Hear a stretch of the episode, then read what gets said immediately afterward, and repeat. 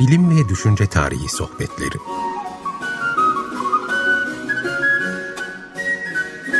Hazırlayan ve sunanlar Derya Gürses Tarbak ve Doğan Çetinkaya.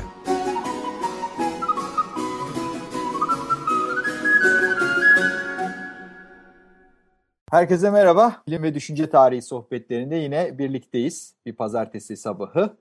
E, bugün e, sevgili Robert Koptaş'la birlikteyiz.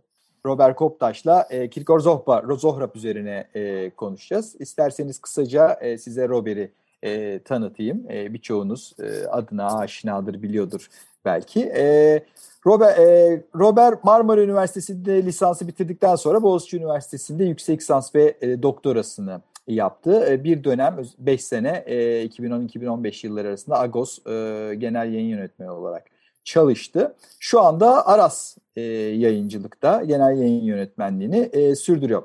Merhaba Robert, nasılsın? Merhaba Doğan, iyiyim sağ olasın. Hoş bulduk diyeyim. Eyvallah. E, kabul edip programımıza geldiğin için çok teşekkür ediyoruz. Ben teşekkür ederim davet için. Eyvallah. Evet, e, senin e, Zohrab üzerine, Kirkor Zohrab üzerine e, tez yazdığını e, birçok insan biliyordur. Çeşitli konuşmalarına veya e, yazılarına da rast geliyoruz. E, bize kısaca Zohrab'dan bahseder misin? E, tabii ki memnuniyetle. E, evet epey oldu gerçi. E, çok zaman geçti üstünden. 2005'te yazmışım. Boğaziçi'nde Ata'da Zohrab üzerine master tezimi. E, daha sonra Nesim Ovadya İsrail'de bir kitap yayınladı. İletişim yayınlarından çıkan. O da e, benim çalışmamın çok üstünde e, şeyler, kaynaklar, yararla, kaynaklardan yararlanarak güzel şeyler ortaya çıkardı. Ben Zohrab'ı e, her şeyden önce bugünden bakıldığında hala bir tür simge olan, e, tarihsel, siyasi, fikirsel olarak değeri olan ve bugün hala bize bir şeyler söyleyen, bir dönemin ihtimallerine dair bir şeyler söyleyen bir figür olarak e, önemsiyorum. E, bunun da adını e, koymak gerekirse aslında e, demokratik ve özgür bir ülkede e, bir arada yaşamak ideali e, diyeyim ve adil bir ülkede tabii ki.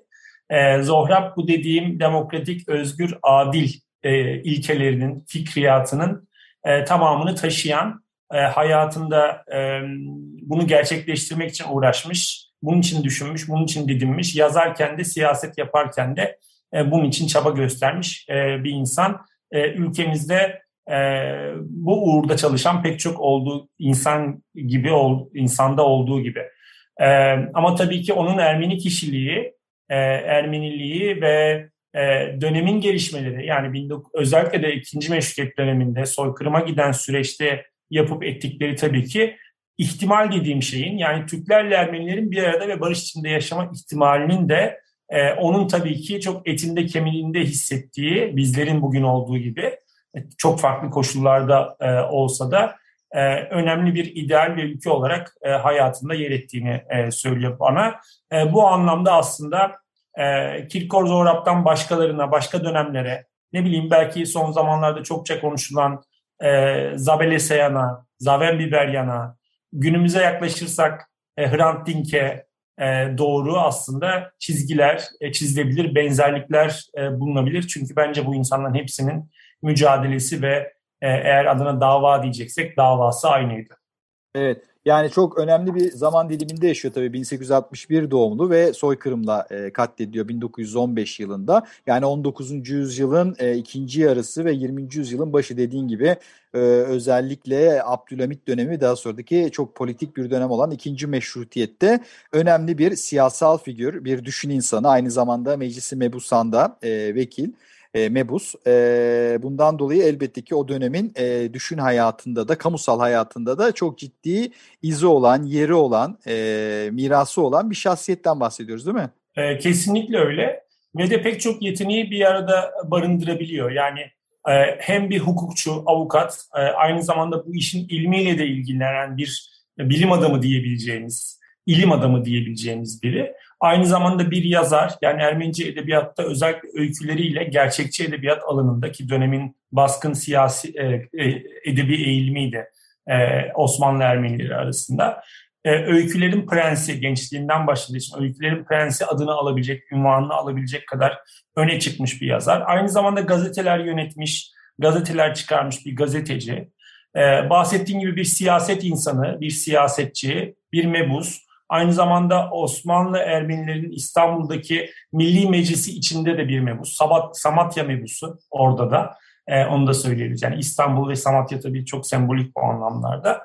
E, her konuda iyi kötü siyasi gündem olmuş, tartışma yaratan, e, memleketin gelişmesi, değişmesi açısından önemli bulduğu her konuda söz söylemeye çalışan, e, her konuda e, emek ortaya koyan bir köprü karakter olduğunu düşünüyorum ben. Yani e, Osmanlıcılık siyaseti, Osmanlıcılık ideali üzerine çok şey yazılmıştır ve bu tarihsel olarak da bir an parlamış ama sönmüş bir şey olarak bizim tarih yazılımı, yazınımızda ele alınır. Haklı olarak da çok hızlı terk edilir. Çünkü imparatorluğu en azından Jön Türkler, İttihat ve Terakki açısından düşündüğünde imparatorluğu bir arada e, tutmak için e, çok artık işlevsel görünmez belli bir noktadan sonra.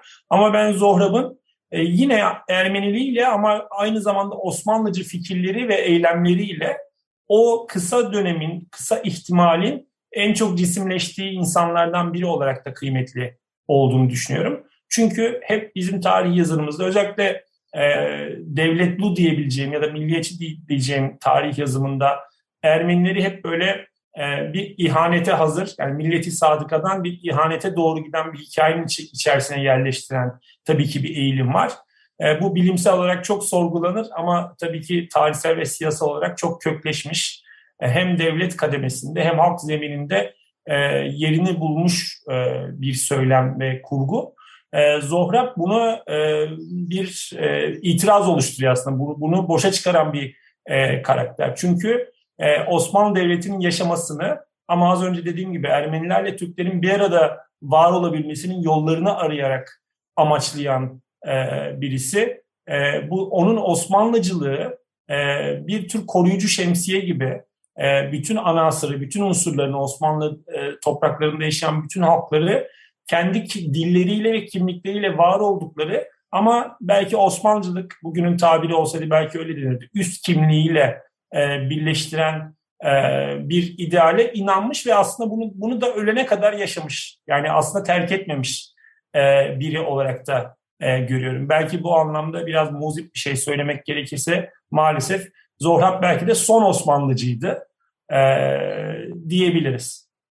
Yani zaten o dönemin fikir hayatına baktığımızda, öne çıkan politik şahsiyetlere baktığımızda birçok fikrin iç içe geçtiğini, farklı kimlikleri bir arada taşıyabildiklerini, dünyada cari olan bir takım fikri ve siyasi akımlardan eşit derecede etkilendiklerini de görebiliyoruz. Onun için hani birçok farklı politik eğilimde olan insanların hem Osmanlıcı hem milliyetçi hem kendi cemaati içerisinde hem daha internasyonel akımların içerisinde yer alabildiklerini görüyoruz. Edebi akımlarda farklı Avrupa'daki e, ceryanlardan etkilendikleri gibi işte Osmanlı'da da hem kendi cemaatleri içerisinde hem sol akımlardan ya da başka milliyetçi akımlardan hem de Osmanlıcılıktan farklı şeyleri aynı anda barındırabiliyorlar aslında. E, bunu görmek, bunu bilmek, hatırlamak çok önemli.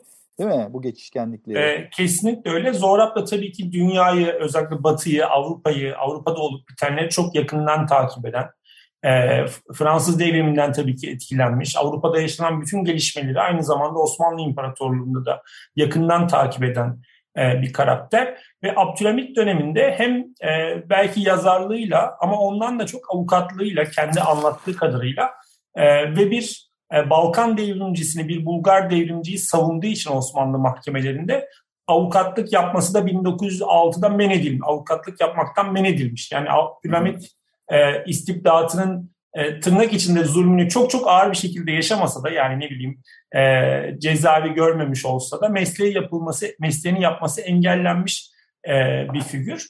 Bu dönem aynı zamanda e, o istibdat karşıtı hareketlerin bu e, yani e, Jön Türklerde olsun ya da Jön Ermeniler diyeyim, Jön Ermeniler de olsun. Yani Ermeni devrimci hareketlerinin de taşnakların, hınçakların bir araya geldiği, e, istibdatı devirmek için e, çaba içinde oldukları ve daha doğrusu işbirliği yollarını aradıkları 1902'de 1907'de yaptıkları Osmanlı muhalifleri kongreleriyle ve de aslında bir tür devrimin hem niteliğinin, içeriğinin nasıl olacağını, yani mesela burada şiddet yöntemleri kullanılacak mı, kullanılmayacak mı, sultan devrilecek mi, devrilmeyecek mi gibi kendi iç fikirsel tartışmalarını da yaş- yarattıkları, yaşadıkları ama aynı zamanda da bunun yollarını aradıkları e, bir dönem. Zohrab da kendisi devrimci olmamasına rağmen sosyalist görüşe inanan, yani devrimci faaliyet içinde olmasa da bir sosyalist ve bir e, özgürlükçü olarak o istidat karşıtı çok pardon mücadelenin bir parçası. Zaten 1908'in hemen öncesinde e, o avukatlık yapma imkanı e, ortadan kalkınca ve türlü takibatlara uğrayınca pek çok Ermeni aydının o dönem yaptığı gibi yurt dışına çıkıyor ve Mısır'a yerleşmek üzere önce bir Paris'e, Avrupa'ya, Fransa'ya gidiyor ve o sırada işte 23-24 Temmuz 1908'de e, meşruti devrim olunca e, Zohrab yolculuğunu yarıda kesip İstanbul'a geri dönüyor.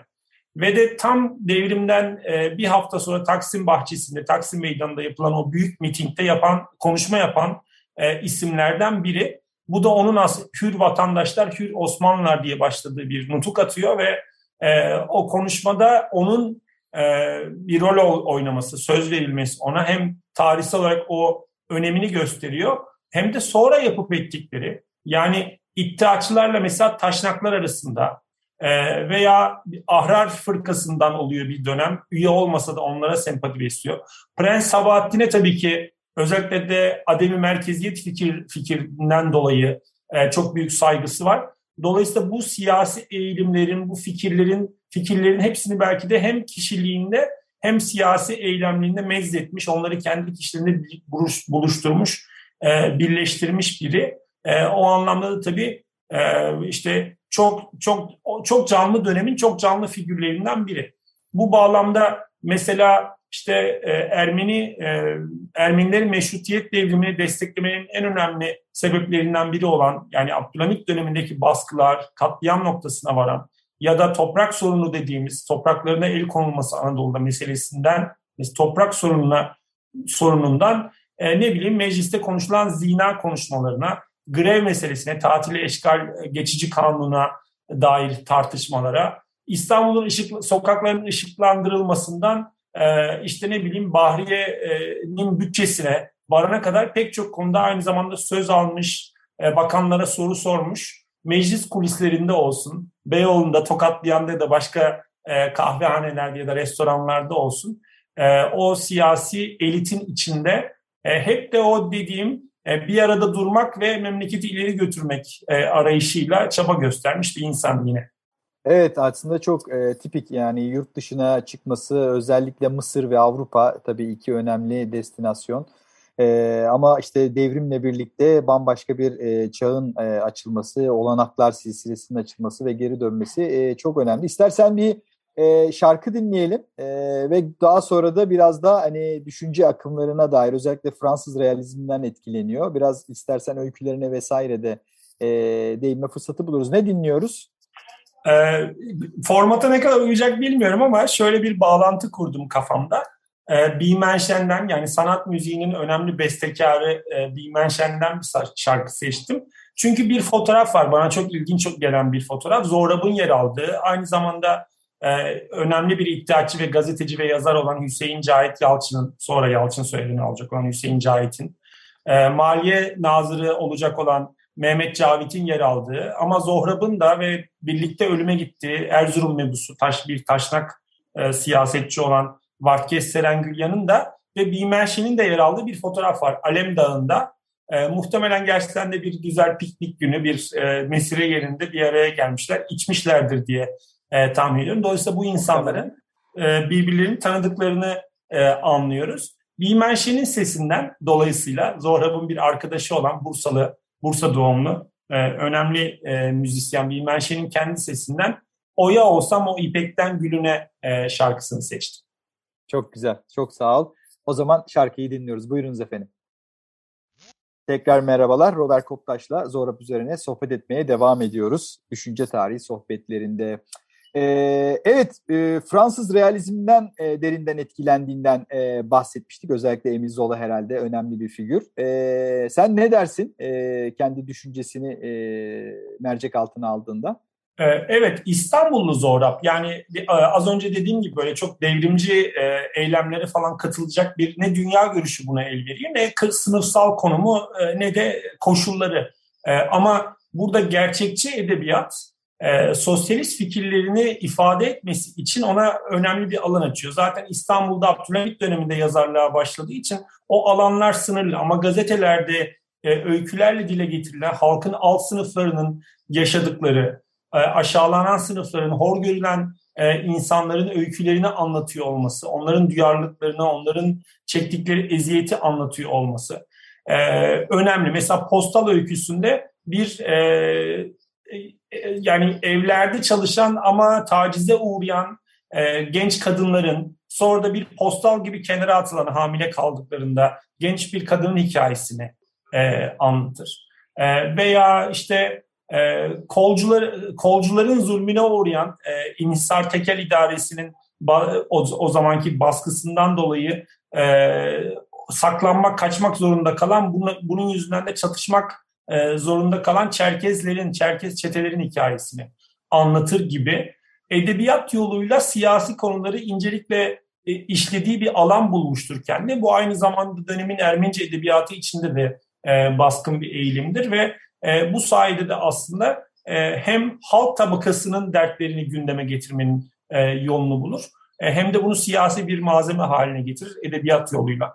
Dolayısıyla Zohrab'ın aslında politikleşmesinde edebiyatının, e, realist edebiyatı seçmiş olmasının bu anlamda önemli bir rolü vardır diyebiliriz. Evet o dönemde zaten özellikle Abdülhamit döneminde birçok e, politik tartışmanın da edebiyat yoluyla e, yaygın sansürden dolayı özellikle e, yapıldığını biliyoruz. Yine ee, şunu söyleyebilirim belki Doğan, Zohrab'ın avukatlığının da buna çok faydası olmuştur. Yani e, hmm. e, yine az önce söylediğim bir Bulgar devrimciyi savunmak ya da İnisar'ın dava ettiği bir e, köylüyü savunmak gibi şeylerle aslında aldığı davalar üzerinden de insanların dertlerine, alt tabakadan insanların dertlerine yakından tanık ve vakıf olması da ee, ona pek çok malzeme sağlamıştır diyebiliriz. Bu da ilginç bir bağlantı. Yani evet. Üzerinden edebiyat bağlantısı da tabii hoş. Aynen toplum yani bir to, hem birçok toplumsal kesimle temas halinde avukatlığı dolayısıyla siyasi ve düşün hayatın içerisinde olması dolayısıyla farklı cemaatlerden demin sizin fotoğraftan verdiğin örnekte olduğu gibi e, ilişkileri var. Bundan dolayı da sanki bir e, belli bir noktada bir ara bulucu olarak değil mi ortaya çıkıyor. Özellikle Ermeni reform düşüncesi ve demin ilk kısımda anlattığın işte Osmanlı'da bir arada yaşamayı e, zorlamanın, bunun mücadelesini vermenin. Bu ara buluculuk ve Ermeni reform düşüncesindeki yeri nedir Zohrab'ın?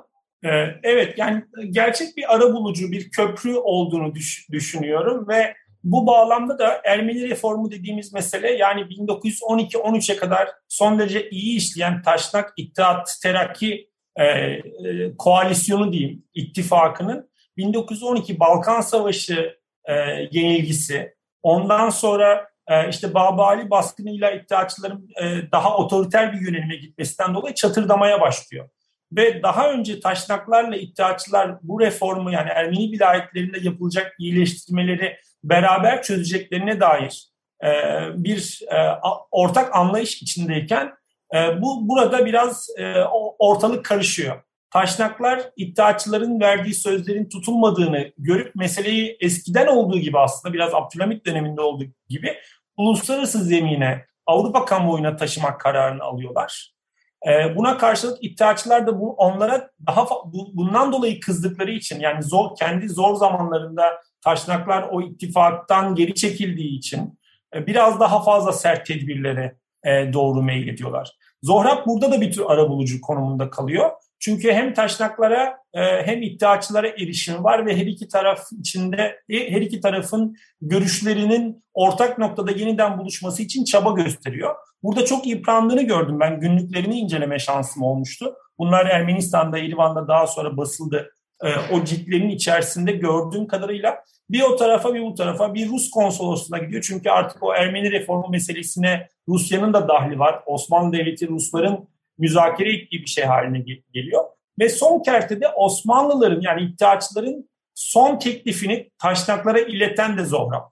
Bu 1913'ün sonlarında oluyor. Zaten 1914'ün Şubat'ında da Yeniköy'de bu reform anlaşması imzalanacak. Ama kimse de bunun e, sonucunda çok bir şey elde edememiş olacak. Zaten buradan da soykırıma giden yol açılıyor. Yani e, Zohrab'ın o iletilen teklifi taşnaklar reddedince, iddiaçıların son teklifini taşnaklar reddedince çok üzüldüğünü ve kırıldığını e, biliyoruz günlük günlüğüne yazdıklarından. Belki orada yaşanan o sert kırılma, reform görüşmeleri sırasında yaşanan ayrışma taşnaklarla iddiaçılar arasında sonra savaş başladığında Ermenilerle Türkler arasında yaşanacak o çok sert şeylerin diyeyim e, soykırımın, katliamların sebebi oluyor. Belki orada Zohrab'ın o ara buluculuğu işe yarasaydı o iki taraf yeniden bir araya gelebilseydi tabii ne olurdu bilemezdik tarihsel olarak ama Zohrab'ın o son çabasının da kendisini de kurtarmaya yetmediğini ve e, 1914 sonra 24 Nisan'da tutuklananlardan olmasa da 1915 yazında